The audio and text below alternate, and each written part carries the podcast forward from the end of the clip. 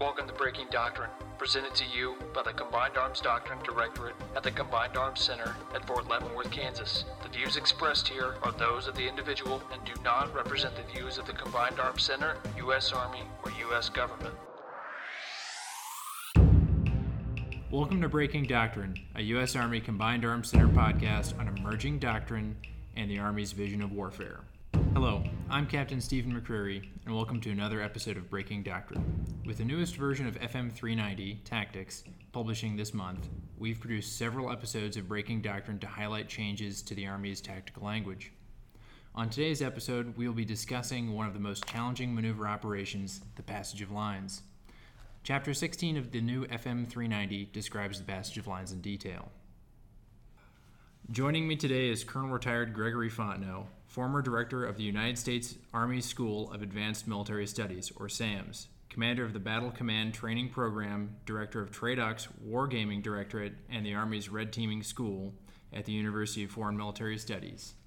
He commanded two thirty-four Armor in first I D under seventh Corps and led them in combat during Operations Desert Storm and Desert, Desert Shield, and commanded first Brigade, first Armored Division, the Ready first Brigade Combat Team in Bosnia. He is currently a consultant on threat emulation and leadership and has authored at least four books. Isn't that right, Greg? It is. Uh, four books exactly, and uh, a chaptered anthology and multiple articles. I am pleased to report that uh, I actually knew Dick Cavazos, and I'm really delighted they named the, they named the uh, Fort Hood uh, for him and got rid of the name of a fairly uh, uninspiring Confederate general. We're also joined by Colonel Retired Mister Rich Creed, the director of the Combined Arms Doctrine Directorate, or C A D, here at Fortress Leavenworth. But before we're coming to C A D, sir, you've been everything from a tank platoon leader in Germany to an armor company team commander in Bosnia, and from an armor battalion S three in Iraq to the senior advisor to the Afghan chief of, de- of the general staff. And sir, rumor has it that you had some formative experiences working for Greg here. Is that is that true? That is very true, and we could we could spend a whole podcast uh, about my interaction with the Ready first Combat Team commander in nineteen ninety-six and nineteen ninety-seven, but we're not going to do that today. We'll save that for a future engagement. Sir, as is tradition, we'll start the show off with Army Doctrine. Mister Creed, I'll defer to you. How would you describe enabling operations? Okay, so we talk about enabling operations usually to set context uh, for the other types. And so what Doctrine says is enabling operation, uh, enabling operations are operations that connect, or connect offensive, defensive, or stability operations together. So on their own, they're not necessarily decisive. Well, they help set conditions for the execution of other types of operations. So it's the things you do to, to set yourself up to be able to do the things uh, that you're trying to achieve is, is a way of thinking about it. Um, they're complex enough or complicated enough on their own that they require a specific, deliberate planning effort, uh, or at least a well-developed and understood uh, standard operating procedures. Uh, but that's going to be at lower tactical echelons, like, say, battalions and companies. You really need a, a planning effort and an order for echelons above battalions. Um, some examples of enabling operations, uh, reconnaissance, uh, security operations, uh, troop movements, particularly large unit movements, uh, reliefs in place, uh, counter mobility, mobility, tactical deception, link-up operations, and then what we'll talk about today, which is uh, passages of lines. Sir, with that, uh, now that we've described roughly what enabling operations are, what exactly is a passage of lines? All right, so what F M three ninety uh, and A D P three ninety uh, talks about in terms of a definition, a passage of lines is an operation in which a force moves forward or rearward through another force's combat positions with the intention of moving into or out of contact with the enemy. And so that's out of uh, Joint Pub three eighteen. In layman's terms, that means a stationary force establishes some type of physical lanes so that another moving force uh, can pass through their position. Thank you, sir. Um, more specifically, what makes a forward passage of lines different from, say, a rearward passage of lines? Okay, so the difference is, is kind of in the title, but the context is, is important. So a forward passage of lines occurs when a unit passes through another unit's positions while moving towards the enemy. right? So you're essentially setting conditions uh, for a movement to contact in some way, shape, or form for the, the lower tactical echelons of that overall formation. In layman's terms, uh, the stationary force uh, passes or moves through uh, friendly force lines towards enemy forces, typically to conduct an attack or offensive operation. When you talk about a rearward passage, it's uh, exactly what it sounds like. Uh, you're passing through another unit's uh, positions while moving away from the enemy. In other words, you're trying to break contact. Um, in layman's terms, the stationary force passes the moving force through their lines away from enemy forces. So in the old days, you would, you know, at the battalion level, you would talk about the screen line, and the cavalry scouts would fall back through as part of uh, a deliberate defense, for example. Um, and ideally, in both cases, the passing unit's operations don't interfere with the stationary unit. Um, sometimes it's useful to go back and look at, at old doctrine. So the one hundred dash five from nineteen eighty-six, which is a pretty uh, well-written document. I believe some people around here had some influence on that. Uh, Greg Fontenot uh, certainly was someone that taught me about it. But it talked about uh, attack and exploitation often begin with a forward passage of lines. And you do that because a unit is probably close to culmination if it's been conducting an attack. And what you want is a fresh unit um, that, you know, has its uh, fuel tanks topped off, uh, full loads of ammunition, uh, and so forth, uh, to move forward and then continue that momentum. So it's about keeping the momentum. It's the one hundred dash five said that such a passage must be well planned and coordinated to ensure minimum congestion and confusion, right? Congestion and confusion are, are, are not supportive of momentum. Uh, and then when possible, the passage should be through elements that are not in contact. So you're looking for a quiet place. You're not looking for where the battle is raging if you have a, a choice, right? So you want some place that gives you a little bit of standoff in terms of immediate direct fire contact in particular. Now that we're firmly grounded in doctrine, Greg, uh, I'd like you to take me back to February nineteen ninety-one, uh, Operation Desert Storm. You were in command of two thirty-four on the extreme western flank of first Infantry Division. Uh, is that correct? That is correct. That was the westernmost task force, balanced task force, two-tank, two-mech. Okay. Um, can you describe the seventh Corps area of operations and how first Infantry as a whole fit into that? I can. So if you think about what happened in uh, Kuwait, when the Iraqis uh, took Kuwait, they began to build defensive positions from the Persian Gulf heading west. As they went west, they would refuse the flank, so they would build fortifications, you know, uh, trenches and so forth, oriented west, and then they would bound forward again. Well, by the time they got out to the Wadi al-Bateen, Uh, they were thinning on the ground. It was December of uh, nineteen ninety by the time they got out there. We arrived in the desert in January, uh, middle of January nineteen ninety-one. The mission of the seventh Corps was to penetrate the Iraqi flot, the Iraqi uh, frontline positions. And these, bear in mind, these are prepared positions. But again, farther to the east, they had more mines and wire and all that. As they went west and their supplies got lower and lower, uh, it thinned out a little bit. So we were not in a position of attacking as deep a, a, a fortified position as the Marine Corps did, for example. But at the western end uh, of the Iraqi line was the Iraqi seventh Corps, curiously enough, opposed by U S seventh Corps.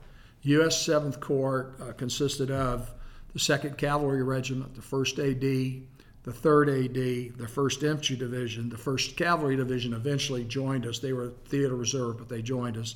And the first Armored Division of the United Kingdom Army. So big outfit, one hundred forty-eight thousand troops, bigger than the Army of the Potomac. The main effort uh, for Central Command, uh, and you, that's a big main effort because Central Command was an Army group. third U S Army had eighteenth Corps and seventh Corps. And then you had uh, Task Force East, Task Force West, I think it was. They were called joint forces, two Arab uh, Corps-sized formations, and the Marine Corps' M E F. Uh, so this was an Army group operation. The purpose of seventh Corps, task and purpose, if you will, was penetrate, once penetrated, exploit, and then uh, given the opportunity, pursue the enemy to clear uh, the enemy from Kuwait, and to cut off the main force of the enemy that was in Kuwait So it wasn't just destroy the Republican Guard Forces Command. The plan had envisaged uh, stopping the Iraqi army from getting out, in other words, preventing it from escaping. In the end, it wasn't able to do that. first Infantry Division's mission was to penetrate, uh, use a, by, by means of a penetration attack, uh, penetrate the Iraqi seventh Corps, conduct a forward passage to the first Armored Division of the U K Army, who would then turn east to roll up the flank of the Iraqi army as it headed east. And it would head east until the Iraqi seventh Corps was, was out of the fight. And that would take it into Kuwait. So uh, I want to come back and, and mention something that Rich Creed just said. An enabling operation is a is a, equivalent to a task in my mind. It's not a mission. You're doing this for some other purpose. Our purpose was to, to get the first A D U K in position to do the job it had, which was to exploit the penetration. And then we were going to be either in Corps Reserve or committed on any uh, number of contingencies. And that's the other thing. This was a deliberate attack. And a deliberate attack in old speak, old three ninety, since I haven't seen the new three ninety yet. The thing that you're trying to do is to create the conditions to go on. So we had planned in depth. It was deliberate because we had A, time, and B, intelligence. In the old days, we said a deliberate attack was characterized either by time or intelligence, so we had both. We got into the desert in uh, the middle of January. My outfit didn't fire a shot till the seventeenth of February, but the first Division fired its first shots in, uh, on the twenty-eighth, uh, twenty-ninth of January. So the notion of the eighty-six hour war is bogus. It was not an eighty-six hour war. To do to, to get that done uh, meant that we had to plan beyond the enabling operation, and I'll, I'll let it go there. I think that's maybe more than you needed to hear on it.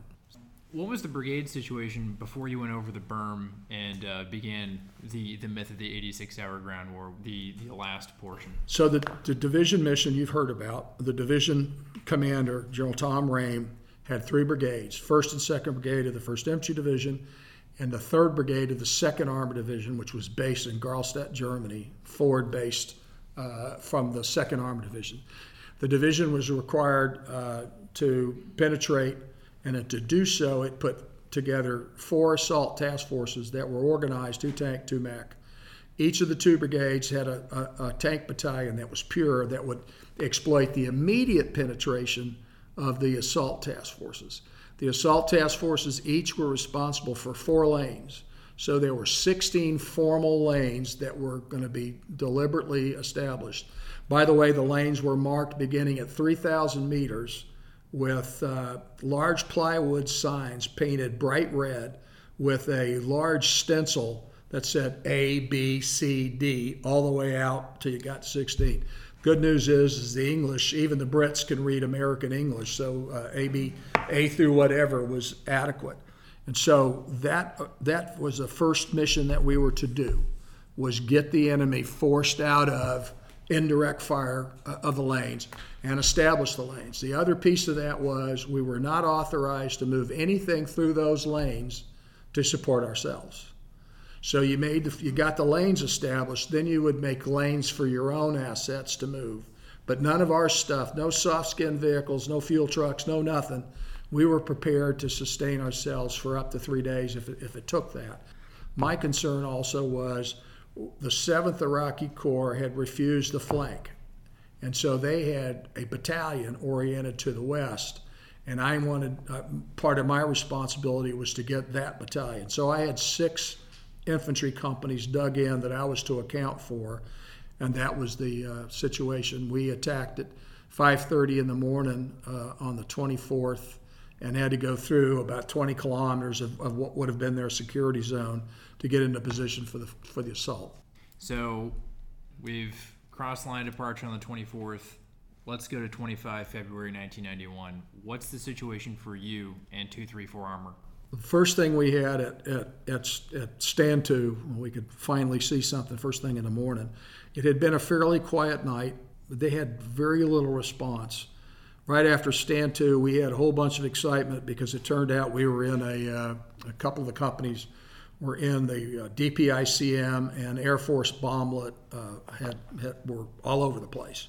So we had to get those companies out of there. But mission number one, or rather enabling operation number one, was to support the forward passage of fifth Battalion, sixteenth Infantry, who were going to, who were east of us, or immediate on our immediate right flank. They were going to pass behind us and then pass through us on our left, uh, almost on our left flank, to Caesar Ridge just to the north of us. And so we managed that early in the morning.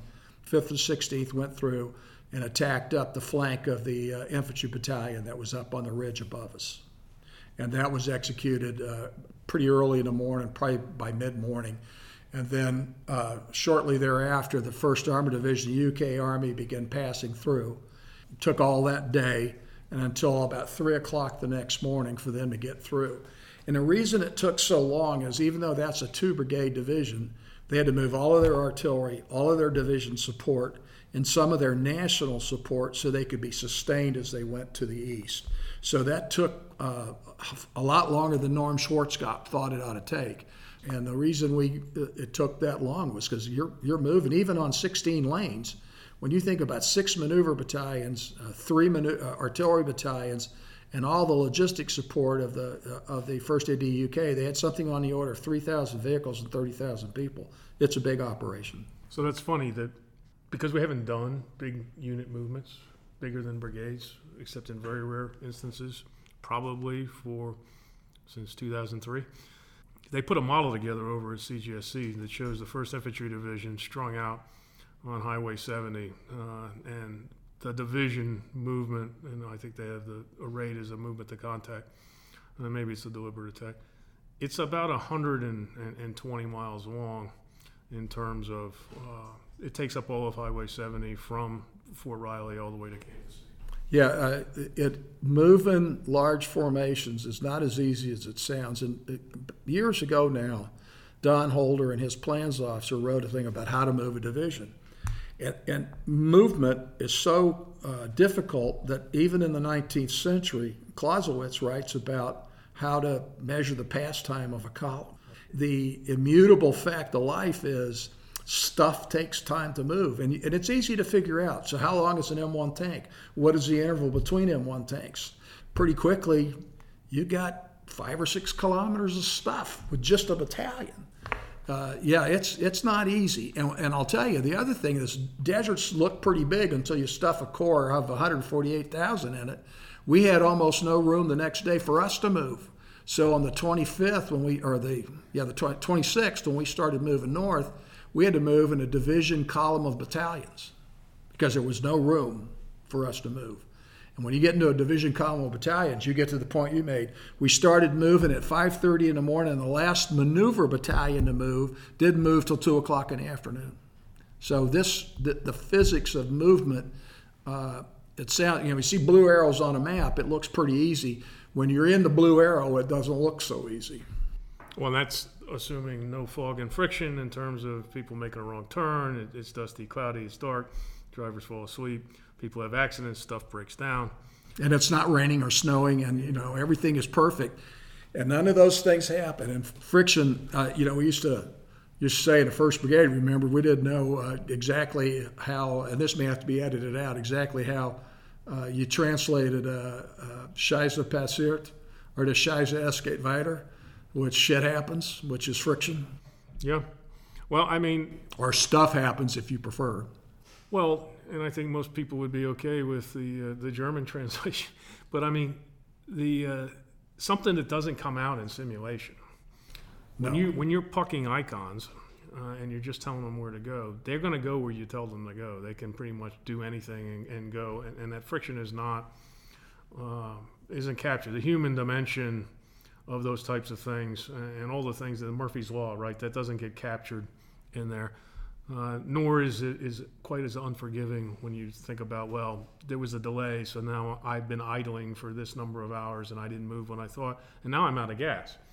Or I'm going to be out of gas at a really bad time on uh, on the other end uh, of this passage of line. And you have to practice this. We used to, uh, at, at in the old first Division of those days, we were a reforger unit. So we would, every year, there would be a track vehicle convoy route on Interstate seventy, and there would be a separate wheel convoy route, so you didn't tie up Interstate seventy, you know, both ways for two days, so that we could practice that, because when you got to Germany, you were going to be doing it through medieval towns and or the uh, the Autobahn, and you had to know what you were doing in order to do that. So, and that applies whether you're in desert, the Arctic, or jungle.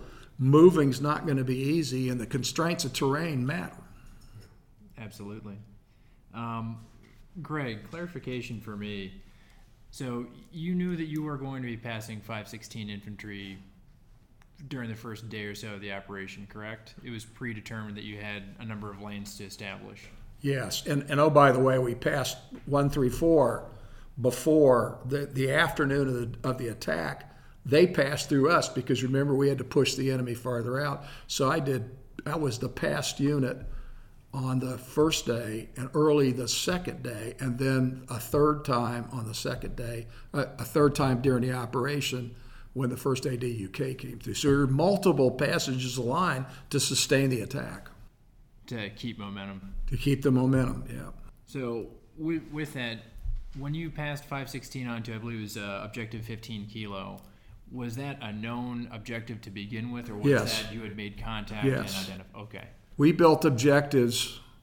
We, meaning the brigade and the division, built objectives uh, thirty-plus kilometers deep. And then our contingencies, uh, which were uh, contingencies, contingency operations plan Jeremiah one, two, and three, would take us any number of directions. And I think the one we actually executed was three, which took us all the way north, and then we turned east uh, at, at phase line smash. That we didn't manage with objectives. That we managed with uh, waypoints, G P S waypoints, essentially. Okay. Um, with that, Mister Creed, sir, are there any other methods for planning or initiating an F P O L or passage of lines in general? You know, we've got um, initiating by an event or initiating by, you know, contact with the enemy. Um, Is there any? Are there any other reasons that come to mind? Well, I mean, there always. I, I always think of passage of lines as conditions based. I mean, there's some condition. There's a reason why you're doing that, um, and because so many things can go wrong, and that's not changed. In fact, it, I think with the way the world works now, with the uh, uh, we call it the transparent battlefield, uh, but it's harder to hide um, or deceive. Um, so I think. It's not so much that the methods for planning would be different, so much as what we have to plan. Uh, we have to plan a little bit differently for different conditions. Um, and those conditions, again, change. I, I think you have to anticipate things like culmination, right, to maintain momentum, but you don't always necessarily anticipate when that's going to happen. Um, so there's got to be this ability, as Greg talked about, that initial plan's got to have enough detail that you can call an audible, uh, issue a frago, and it's probably going to be V O C O, right? We're going left instead of right, or this task force is now the main effort uh, as opposed to the other, so now the following support or following SUMA mission is going to be on a different axis, perhaps, right? Which may introduce its own level of complexity if you're uh, driving through somebody else's area. Um, I think, though, um, when you look at Desert Storm, uh, First I D, and uh, two thirty-four in particular, what I think about is what would be different today if we had to do that, and you're fighting somebody that's got satellite observation, um, that has uh, U A Ss, uh, that can pick up your electromagnetic signature uh, pretty clearly. Uh, and so how would you want to conduct something like that? People like to say, well, we would never have that kind of massing. And, well, I don't think that's necessarily true. I, there's been plenty of mass over the last eighteen months or so uh, in evidence in, in Ukraine, right? Um, because mass still matters. Uh, but what do you do to mitigate risk? I mean, I think there are some things. So from a doctrinal standpoint, we used to talk about co-locating command posts. And maybe Greg can talk about how the different echelons were at least had contact teams or something, that there were people standing next to each other on different radio nets talking. We would have, we would incur significant risk uh, putting, say, a division TAC, uh, a brigade C P or a brigade TAC, and then all these passing units all in the same spot, right? Even if they couldn't target you with lethal munitions, they could jam everybody at one time. That would probably be a bad idea. So we looked in our doctrine to get away from saying you're always going to do that. You need to take the conditions into account. To me, that's what would be different. Um, so this isn't a playbook. This is a historic example of doing something at scale. Uh, and you've got somebody that can talk about it from the corps level all the way down to company team. Um, but what I would ask the listeners to do is, how would you think about doing this when you got a persistent U A S threat, you got satellite observation? Um, you're still going to want to do it in the dark because eyeballs and visual stuff uh, is important. Uh, and then how do you practice it? When, when do you practice it? Because this was something that we used to drill all the time. Every time you did a table twelve at tank gunnery, it was a forward passage of lines, rearward passage of lines, and it was something that was drilled into your head as lieutenants, platoon sergeants, even vehicle commanders. So I don't know what Greg's thoughts. Well, we uh, first and foremost, things are far different now. We we were fighting the D team and maybe the second string of the D team. These were not well-led troops. Uh, they had not been well supported. We could operate with impunity because the United States enjoyed air supremacy. They were unable to see what we were doing. Uh, so you could get away with some things that I don't think you could get away with now if you were fighting a near-peer competitor. That, so first and foremost, you're absolutely right. You know, there, it's a transparent battlefield, and it's liable to be a quiet battlefield too, because if you emanate or radiate, you're going to get eliminated if you're if you're if you're fighting somebody that's you know that has their stuff together. We were fortunate in that we did not. However, there are principles that can be applied uh, in any case. Mitigation includes things like uh, signature reduction, which means communicating no more than necessary. Uh, we communicated uh, with uh, pyrotechnics. We communicated by constant rehearsal, by having signs three kilometers out. Even the Brits can figure that out, right? And then, then every kilometer until you got to one thousand uh, meters, and then it was even more frequent. Uh, so we had, and, and, and the British appreciated that. They were professionals. We rehearsed with them because this was deliberate. So that rehearsal allows you to mitigate things. Uh, if something goes wrong and you've rehearsed it, you've also rehearsed contingencies. If you're doing discovery learning in a rehearsal, uh, that's not desirable, but that's a better time to learn it than in an execution. Uh, you have to do it in training, and we did too. You know, we had uh, uh, three corps in, in the States mandated friendly targets as part of the target array, and then when you did table twelve, we actually did something we called platoon kills battalion, where you were fighting, a tank platoon would fight a motor rifle battalion advancing at it in the in doctrinal uh, speed, led by Bradley's doing a, a, a, a rearward passage lines co- representing the covering force. Did that at the N T C also. The first thing you saw at the N T C would be a rearward passage lines with friendly uh, friendly target array coming in. So you you mitigate by training, but you mitigate also by by discrete practices, signature reduction, and the rest of obscuration. We pumped smoke uh, when we did. We put in. I put in a blanket because the wind supported. Um, the wind blew from the southeast, so we could put in a smoke blanket for our attack. Uh, we didn't blanket the ground when the Brits came through because we pushed the enemy far enough back. We didn't need to do that. It is going to be a lot more difficult, but I think some of the same principles will apply, and those are rehearsal and doctrine, and Uh, passive and active uh, mitigation.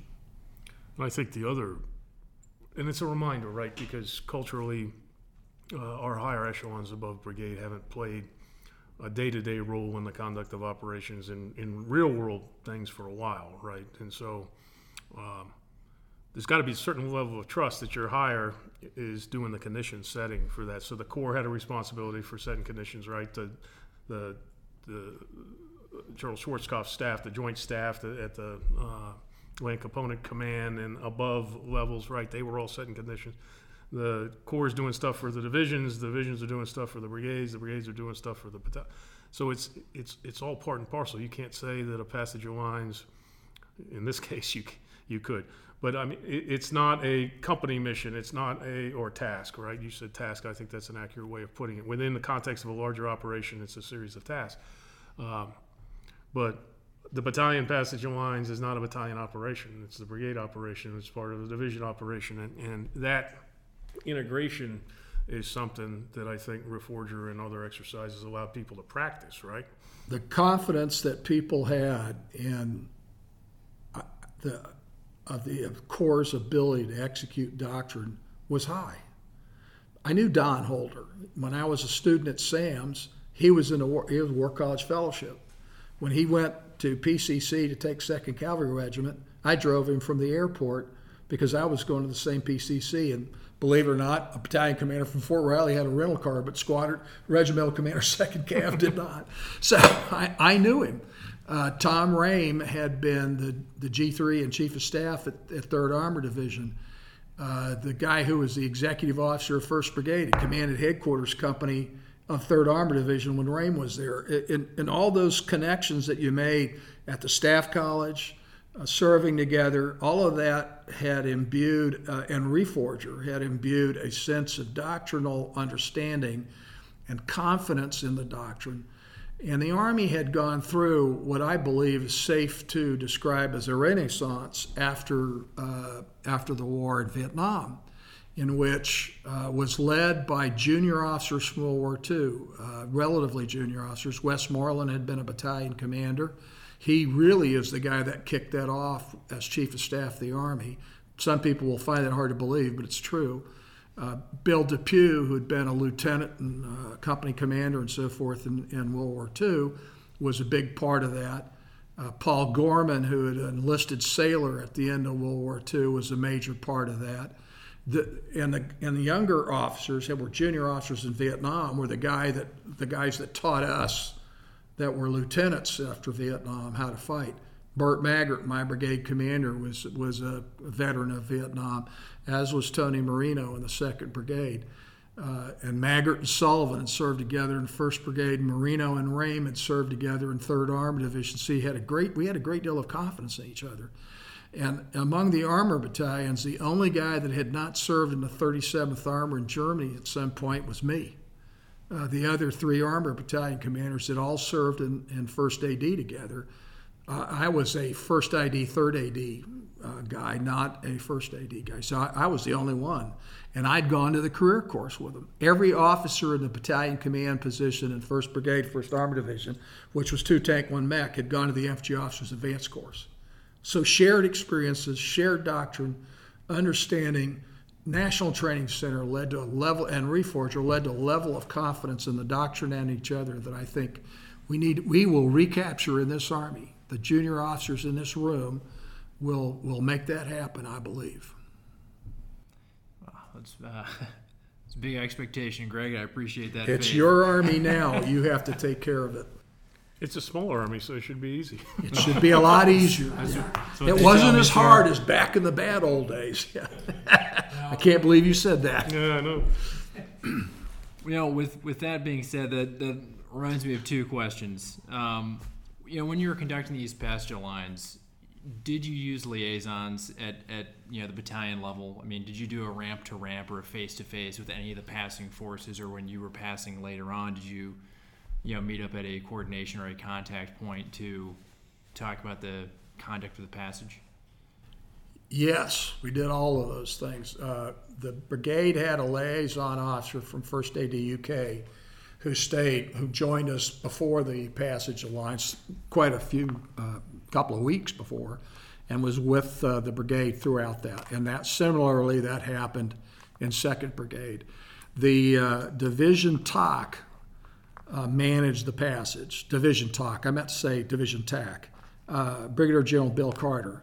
And frankly, we organized, we meaning the division, uh, organized this as a river crossing operation.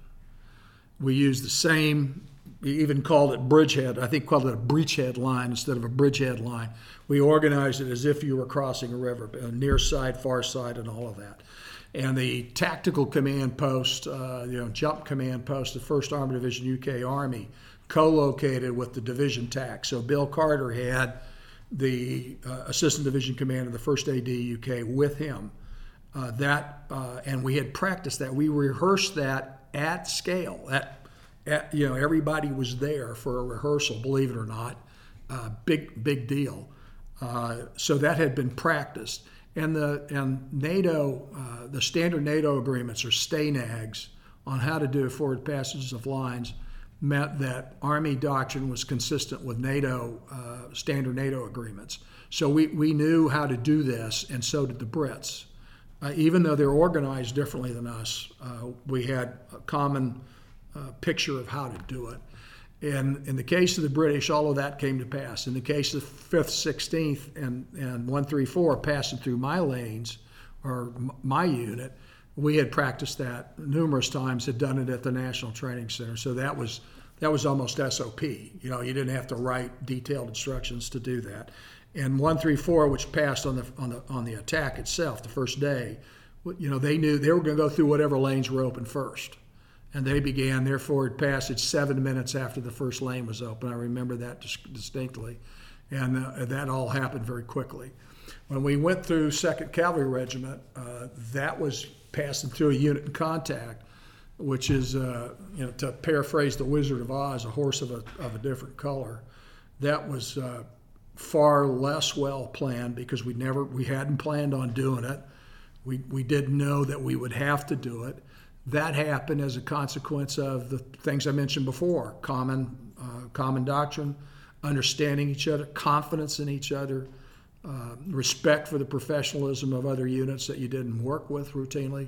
And in the case of second Cavalry Regiment, we actually found the the passage point uh, with a green star cluster. You know, that, that's how you got there. And one of the things you want to remember is in those days, G P S, the second Cav was using LORAN.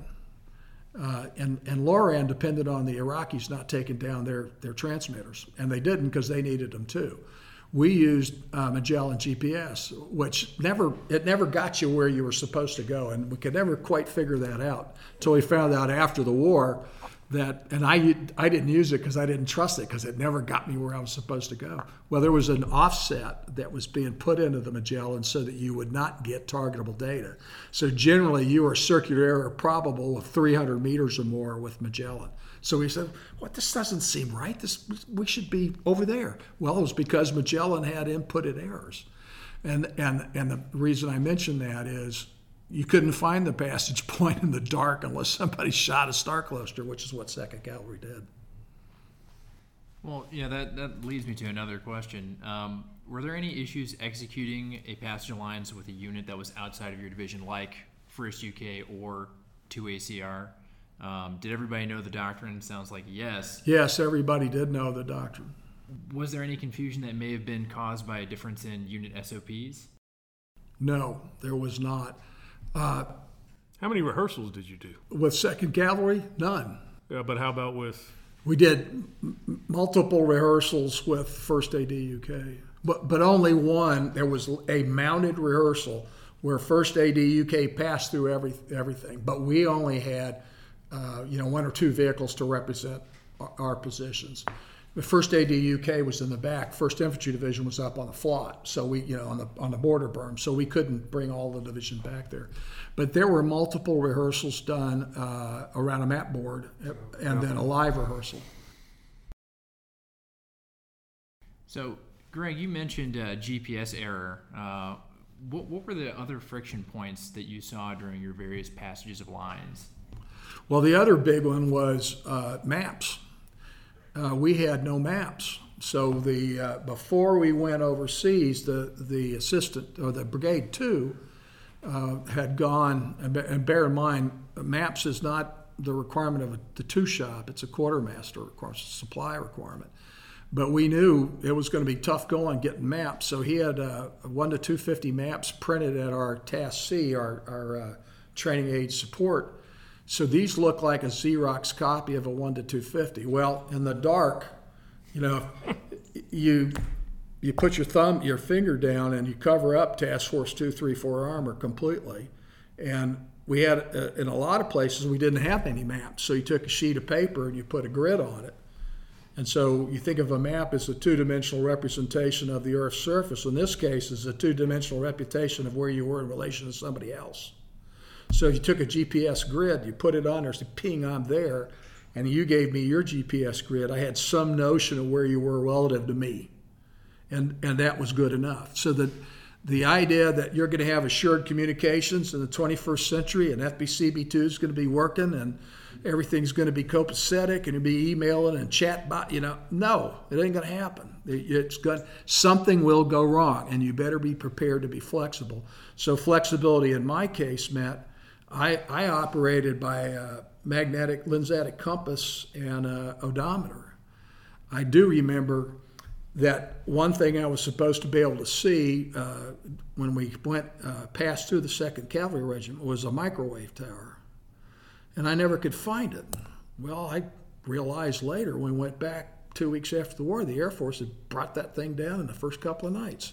So I was looking for a, you know, should have been obvious, but bear in mind I was a tired dog face by the day three of the war, and if it was on the map, it was supposed to be there, and it wasn't. It's to, and I, I think it's applicable to a passage of lines, but we were talking, there's a big effort right now to modernize our C two systems and, and so forth. And over time, as we've had the ability to do this because of technology, you can you pr- provide pictures, right? We provide imagery. Uh, instead of a, a map, and you know, I'm saying belaboring the obvious here, but instead of a map board where you you're seeing things and you're taking spot reports uh, one way, shape, or form, whether it's voice or, or some other manner in the form of grids. We've kind of gotten accustomed to imagery, whether it's video or um, just pictures. Um, but what we've been talking about is if we have to account for that transparent battlefield, maybe we need to push some of these, our expectations of what people can visualize in their heads back twenty-five years, maybe a little bit, and teach people to be able to do that, because your uh, parable there about having a blank sheet of paper and, and having a couple fixed points, but I have a cartoon in my head. I may even have a sketch taped to the to the hatch, right? What we used to do. This is the course of action sketch, so that I know if they're here, then I should be over here, right? I should be to their left. I should be slightly behind. I should be slightly in front. Um, and I'm not sure there's any way to to teach people how to visualize things in time and space that they can't see, but they can only hear about, and they got to understand the context of what needs to happen versus what's going on right now. That's a very human being kind of thing that I don't think computers can replace. And the only way you can get good at that, and nobody's great at it, but some people, you can pick up that skill. It is a trainable skill, um, is repetition. Repetition and, and uh, I think understanding the underlying Uh, principles. Right. It's you can it, you can use a uh, uh, a calculator, you know, on a computer, but it really helps if you understand how to multiply, divide, and you, you understand why it's working. Yes. If you don't understand why it's working, then you know, and it doesn't work. Do, do you believe it just because it came in on the internet? I wouldn't. Do you believe it uh, just because you saw it on your F B C B two? I would, until somebody showed me that they could get in a, interfere with it, and we know that that's possible. So I think you have to you have to do as you say, but I also think you have to think about it from the perspective of being a human. You know, the point you made a minute ago, atavism. You know, uh, you want to see, uh, you want to have uh, eye contact. That's why we want the images, and that's why we want live streaming. Well, if that's not possible, maybe you have to, you know, lean over your J L T V hood or whatever and talk to each other at some point. And I, I don't think that's going to go away. Mm-hmm. I'm in agreement. Uh, you know, the joke I used to make as a troop commander myself was you can't jam a paper map. Uh, you know, a bit glib, but I at least lived and died by the battle board myself uh, because we can jam our command and control systems. We can have radio interference, but a vehicular runner or a map. Well, you don't want to abandon the technology, but you don't want to become so reliant on it you can't do without it. As a minimum, if we have the data in our computers and a plotter and some paper, we can print a map. In nineteen ninety-one, to get uh, overhead imagery delivered to a tank company, you had to have it printed on a paper map. And we had overhead imagery that was accurate on the positions of the R G F C and the Jihad Corps, but it had to be delivered on a map. And by the time it was palletized and distributed, the pallet with seventh Corps stuff got to seventh Corps, and the two of seventh M I Brigade broke it out, and then the quartermaster guys delivered it. Mine got delivered to me, and a guy in a Humvee with a driver going through a, a tank fight. And that's not really the way you want to do it. You, can you imagine old Sergeant Schulte and Specialist John Tabb, who's now Lieutenant Colonel John Tabb, driving through uh, a fight between uh, four tank battalions and three mechanized infantry battalions and the better part of a division, Jihad Corps Division and an R G F C Corps Division, say, man, what an adventure that is. And, and oh, by the way, there's B fifty-two craters out there, and there's J-dam, uh, J-dams, there's bomblets from Air Force bombs, you know, C B Us. It was, you know, that's why I didn't want any, I didn't want any soft-skinned vehicles with me. But old Mike Schulte and John Tabb brought that, brought that thing forward. Gotta love them. Oof. Well, Greg, well, I've got you here. Um, can you describe your passage through two A C R? You know, was it different being the passing unit rather than the stationary unit? We passed through the second Cavalry Regiment beginning at twenty-two thirty hours on the twenty-sixth of February of nineteen ninety-one, and it would never have come off without the consummate professionalism of Colonel Don Holder's regiment, his executive officer, Lieutenant Colonel Steve Robinette, and Cougar Six, uh, Scott Marcy, the late Scott Marcy uh, of third Squadron, second Cavalry Regiment. These guys were first-rate pros. Uh, it was really frightening. Uh, first of all, we went into Corps Reserve, and we thought we'd be there for a while because, man, we hadn't, we'd been at it constantly since the seventeenth of February. And instead, after we'd been pulled in there, we hadn't been there an hour or, or, or more, had just refueled and all that. And we got this, hey, you move out now to phase line smash. Well, phase line smash was a good hump from us. We had a ways to go, and it was six o'clock when we were underway. And we got there literally just in time. The goal was, you know, the mission, the task was be there at twenty-two thirty to do the forward passage. And we literally made it just in time. Uh, my my talk never got co-located with Marcy's talk until after we had passed through. So we had a, a grid coordinate to go to. And bear in mind, when you put a grid coordinate on a map and say, first Brigade, go to that grid coordinate, and you're not advancing in a column. You're advancing two up and one back, essentially. And Skip Baker was so far back because of the crowd. You know, we were mo- moving by division, uh, column of battalions in the division. There's a long way to go and a short time to get there. Uh, we got there literally just in time. I could not go through the designated passage point because the battalion that was leading them, one three four, went through an air combat formation. So Combat Diamond, he was spread out five hundred, six hundred meters. So I was at least that far north. I went through in a column because that's what we had agreed to do, but I went through in two columns, which they had accepted, so you could reduce the, the, the, the number of, uh, you increase the length, but you reduce the number of people going through uh, at, at risk. I passed, uh, I drove up alongside of Bradley, yelled at the young man down there, gave him the count of how many vehicles were going through, told him call the squadron. Meanwhile, my, my battalion talk was talking to the squadron, but I never could get a hold of them for some reason. I, you know, I don't know what the problem was. But we went through, and then as we came through, the, the thing you have to do is transition from column to your to your tactical formation. And I had decided and issued a frag order to the effect that we would go through, uh, the two tank companies would be forward, Delta Company, five sixteen Infantry would Uh, echelon left to give us a bit of a refused flank, and Alpha Company five sixteen would be in Task Force Reserve and would follow the uh, uh, the lead, the right flank tank company, which was Bravo Company. And I, I don't have the time to get into the detail, but we had it arranged so the Bradleys had tanks all the way around them. There were no Bradleys that were going to be exposed since you had, uh, you know, that's where your infantry was. So as we went through, Uh, Delta Company five sixteen, following Charlie Company uh, two three four, had to turn to the uh, west, I'm sorry, to the north to expand. So now we've, we've come from the south. We've turned east or right in, in our perception. That meant the two left flank companies had to go to the north to get out and spread out. Well, when they did that, they went over an intervisibility line and I couldn't see them anymore. So I called them and said, hey, where are you? Because they should have reappeared. Well, they were still heading north. And uh, Bob Burns, the company commander, so let me sort this out. His loader got off the tank, got out of compasses. Oh, God knows we're, we are, in fact, still heading. We are heading north. And so for them to reorient, they either had to turn right or east, and they could see Iraqi vehicles, so they didn't want to do that, or they would have to turn in a circle. So, oh, my God, now the cab will kill us all.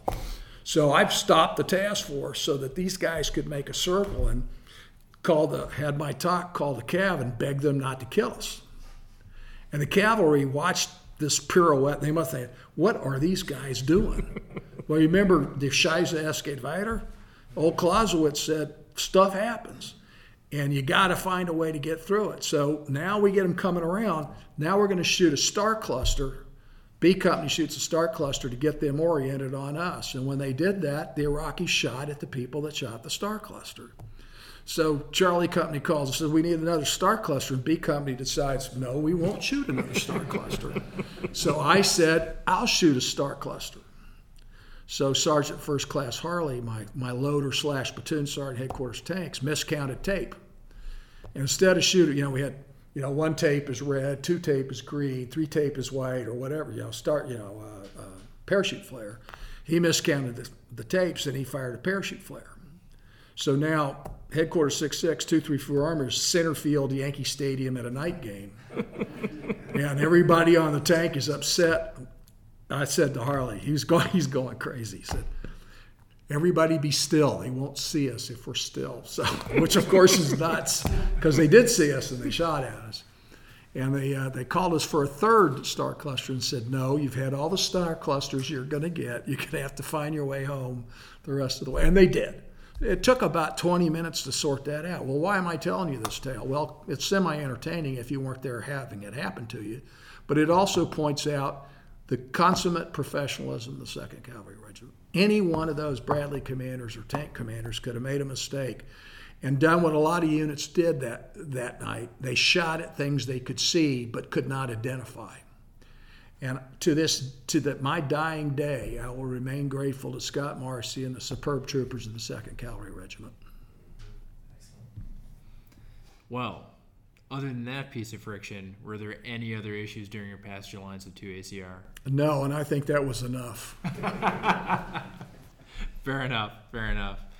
Well, Greg, you know, it sounds like two thirty-four was a well-oiled machine during your time in the Gulf. What do you attribute that to? Uh, superb leadership. two thirty-four Armor was uh, was a really good outfit, but it was a good it was a good outfit for a number of reasons. First of all, the the commanders in that brigade all knew each other and had confidence in each other. Uh, Pat Ritter was the only one that, that was relatively new. Pat took command in the summer of uh, ninety-one. I had been the executive officer of one thirty-four. Then I went to the brigade as the Brigade S three. Then I was the brigade executive officer. And then I volunteered to command in Germany, and the Army said, thank you very much for your volunteer effort, but you're going to go right down the street to two thirty-four. So I went down the street to two thirty-four, where I had been a platoon leader in nineteen seventy, or seventy-one, when it had been called one sixty-three Armor. So I, I knew that brigade in and out. Uh, Skip Baker, who commanded fifth Battalion, sixteenth Infantry, had been the executive officer of second Brigade, so he knew the division. So Baker comes over and joins the team. Burt Maggard had been the chief of staff of the division, moved up the hill to be the brigade commander of first Brigade. So we all knew each other. Uh, and as I said, all of us had gone to the infantry officer's advanced course, so we had a common background in, at the advanced course, and we had all been to C G S C, so we knew the doctrine, we knew each other, and we'd all led troops at the N T C. And when I went as a battalion commander, I had already been as an executive officer in Brigade S three, so I could spell brigade operations, and I had practiced it to the point that we got good at it. I am proud to tell you that we stopped the regiment with by ourselves. Uh, the regiment came as a forward detachment, and two thirty-four Armor uh, uh, nailed them, killed them all. Now, the bad news is I didn't have enough survivors to have a pinochle game, and so I told my guys when we went when, when we got the word that we were going to the desert, that by God, we were going to work hard because we were, I did not want to belong to an outfit that didn't want to have reunions. And I would tell you that from the bottom up and top down, from division command and from Fred Franks for that matter, I do not include Norman Schwarzkopf in that group. Uh, we had uh, effective leadership that was not going to abuse you, that was going to do their very best to create conditions for success. And that's why I think it worked. Outstanding. So you conducted combined arms rehearsals. You conducted rehearsals for passenger lines. What else did two thirty-four do before hostilities began to prepare for going across the berm? We did, and uh, uh, we practiced, and, and I don't, I'm not going to say rehearsed because we practiced against different objectives uh, multiple times. I had an engineer company, ninth Engineers from Germany, and I had them build Iraqi battalion positions for us, and we would change the conditions. First there would be an anti-tank ditch, and then there would be, you know, firing berms, and then the next time we did it, we would have, you know, a different uh, uh, lay down, but we we do that attack day and night using uh, uh, the ACE that we had to fill in trenches. And said there was no reason to believe you had to accept the surrender of these guys once you started the attack. You know, if they wanted to surrender, they need to get a white flag up right now. But you start burying uh, guys in a trench, and they'll pretty quickly decide they want to give up. And so we practiced that day and night, comms on, comms off. Uh, we had plenty of iterations. We had about six weeks, we estimated, uh, and Tom Rame and, and, and uh, Joe Franks did this. The very first time we practiced mine plows and rollers, Corps Commander was there. Uh, I got there on the, my battalion got there on the morning of the thirteenth of January, got in the desert, and we had a, a mounted rehearsal the next day, or mounted practice the next day after we had put the plows on and the rollers on. And he was there because he wanted to know. And we learned from that by experimentation, and then we're doing it in the second Brigade as well, and then we would make copies of what we did, formations that we used and what we thought worked, and exchange them with second Brigade. So we iterated that uh, with the second Brigade as well. So we had a, we had a communication system that allowed uh, learning to occur while you're training and rehearsing to go to, to go to the fight. I'm not sure that fully made sense because I'm looking at eyeballs here. But it seems to me that what we did is we we, we actively learned. And, and you don't learn unless you apply what you learn. A lesson learned is a lesson collected until you actually change behavior. And so I think what, what allowed us to do that is um, multiple iterations, as you pointed out, but they weren't all rehearsals. Some of them were, what would happen if we changed this condition? So you knew what the task was. You knew what the standard was. Only thing I could change and adjust was the condition. We did things like require uh, units to give up, and uh, you know, you, you you have to give me uh, five litter cases and ten walking wounded, so that the, the the the surgeon could rehearse. And I do recall we almost had a fist fight employed because the uh, uh, Alpha Company Commander, fifth Battalion, sixteenth Infantry, allowed us how, you know, none of his infantry were going to get killed or wounded. But anyway, it led to a, a confrontation with the battalion surgeon, where the battalion surgeon offered to take this infantry officer, who's obviously too stupid to operate an M sixteen, and go outside and show him what had to be done. But in the end, uh, uh, uh, Greg intervened and, and told the boys to quit fighting, and we were going to do what the surgeon needed done because his people needed to be trained. I also had a combat lifesaver program. I eventually had fifty-eight combat lifesavers in my tank crews, and I'd give up uh, once a month before we ever went, I'd give up both arms and say, combat lifesaver, come over here and start an I V. You come over here and start an I V on the other arm. Uh, a lot of blood got shed, but, you know, guys got to learn how to do it. And uh, the very first time I did that, by the way, the guy that did it passed out. He got it done and then passed out cold because he was thinking, I'm hurt. I don't know this guy. He just took command of the battalion, and he wants me to stick a needle in him, you know. Anyway, that's my story, and I'm sticking to it. All right. You did a lot of all the equipment that you crossed the the berm with, that you executed the passenger lines with beforehand, you didn't have all that, necessarily all that kit at home station, right? Didn't have any. Uh, we didn't have any mine rollers or mine plows. We got the mine rollers and mine plows yeah, right. on the fourteenth of January in Iraq. I put them on and practiced with them that day. Yeah. So that's, I mean, everybody was was doing something for the first time. And the oh, sense yeah. of urgency, right? Well, um, we had we had didn't have G P S. Right. You know, we bought that off the shelf from Magellan. We didn't have uh, we didn't have the mine plows. We didn't have the rollers. We didn't have all the you know landmines. And all, we had all that crap. It was just there it is, and this is your first time. We'd never seen Service Sabo, right. And we got Service Sabo, and and uh, it, it, you could. The mentality in the Army was you had to zero. Well, the M one tank was built with a fleet zero capability, and I decided to trust it. So what my plan was, you went in there, you, if you were a new tank crew, you got four rounds. And and bear in mind, when we got alerted, I could only man nine tank crews. So I had twelve tank crews, but there were three that weren't manned uh, in, in the uh, tank platoons, not tank crews. I had... I had only enough people to man nine tank platoons, so that meant there were three tank platoons that were unmanned, or you unmanned a crew in every platoon. You know, we did it a number of different ways. So when we did that, if you fired, your first round went through the center of mass of the target, you fired a check round and moved off the range. The the new platoons got to fire a an abbreviated tank gunnery, you know, a, a tank platoon got, you know, they fired like four or five rounds. But the point was, you didn't have to zero those tanks.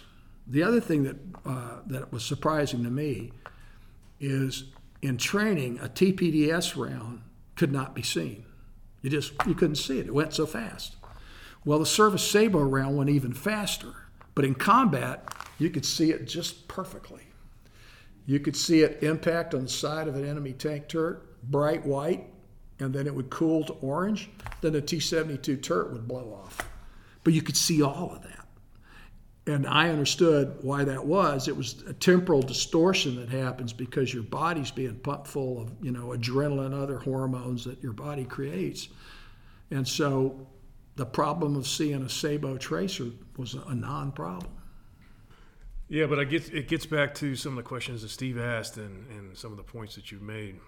Because you had a, a very strong foundation in the different fundamentals, whether they're doctrine or S O Ps or uh, trust, mutual trust, shared understanding with people on your left, right, up and down, you could deal with all these other variables. Yeah. Whereas if you had to, uh, had a, we'll say a, a P-minus train organization, right, uh, it would have really been a burden. I mean, it was enough of a burden to to field all this new kid and, and get accustomed to the battlefield conditions or the type of things that you would use. That's a lot easier when you got a high trained, highly trained outfit than. Uh, and we I, did. I, and I'm belaboring the obvious here, but I think for the audience, that, that's an understanding that if you don't have the strong fundamentals, your ability to uh, to uh, adapt. Tank crews have to be able to do what tank crews do. Tank platoons have to be able to quickly. And look, the idea that you can't do this quickly is is uh, is mistaken. If you have the basic underlying principles under, you know, the basic principle. We formed, we, one four C A V formed Alpha Troop. one four C A V was authorized to create that troop because, remember, we were a split division. So Alpha Troop was allegedly in Germany. Well, it went away one day. And we got the M T O shipped to the United States. That's electrons, paper. And Bob Wilson filled A Troop one four C A V. The last soldiers arrived in the middle of January. I'm sorry, the middle of February got there. And Alpha Troop one four C A V did, did just fine because as soon as they got people, they started training. The same thing with us. My, my last uh, crews arrived after we shipped our tanks. I was getting soldiers as late as Christmas Day. Uh, and we deployed, uh, we flew, uh, and arrived New Year's Eve. So you, those kids went into a tank platoon. There were there was at least there was one uh, two tank platoons that did not literally did not exist till we got to the desert. And and they uh, well, the other thing we did is we turned in our M ones and drew M one A ones.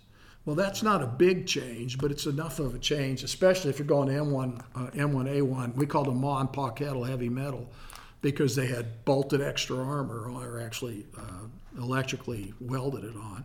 So yeah, but uh, you can you can be at agility comes from faith in each other and underlying the basic training that you had.